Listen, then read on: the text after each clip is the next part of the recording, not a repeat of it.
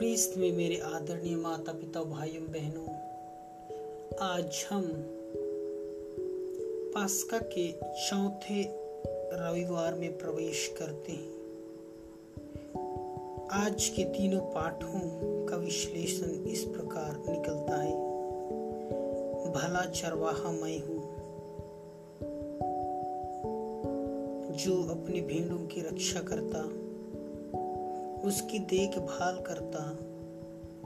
वह भला चरवाहा है आज के सुसमाचार द्वारा। यही निष्कर्ष निकाला गया है।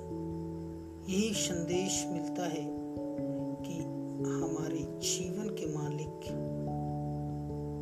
हमारे जीवन के कर्ता धरता प्रभु यीशु ख्रीस्त, हमारे भले गड़ीरिए जो हमें आध्यात्मिकता की कदर करते हैं और हमें अपने वचनों के माध्यम से हमें पोषित करते हैं और हमें एक अच्छे भेड़ का दर्जा देते हैं।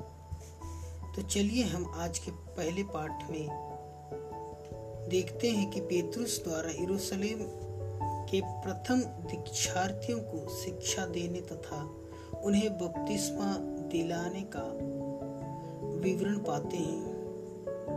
इस घटना से हम यह जानते हैं कि उन लोगों में विश, उन लोगों ने विश्वास किया और प्रभु को अपना सर्वस्व माना। आज के दूसरे पाठ में हम देखते हैं कि पिता ने अपने इकलौते पुत्र प्रभु यीशु ख्रिस्त को सृष्टि से पहले ही नियुक्त किया था। पिता और पुत्र एक है, हम सभी जानते हैं।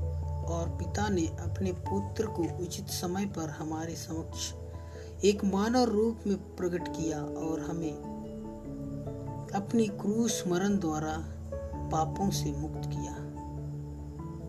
आज के सुसमाचार में प्रभु हमें भला भला गडेरिया के दृष्टांत के माध्यम से शिक्षा देते हैं।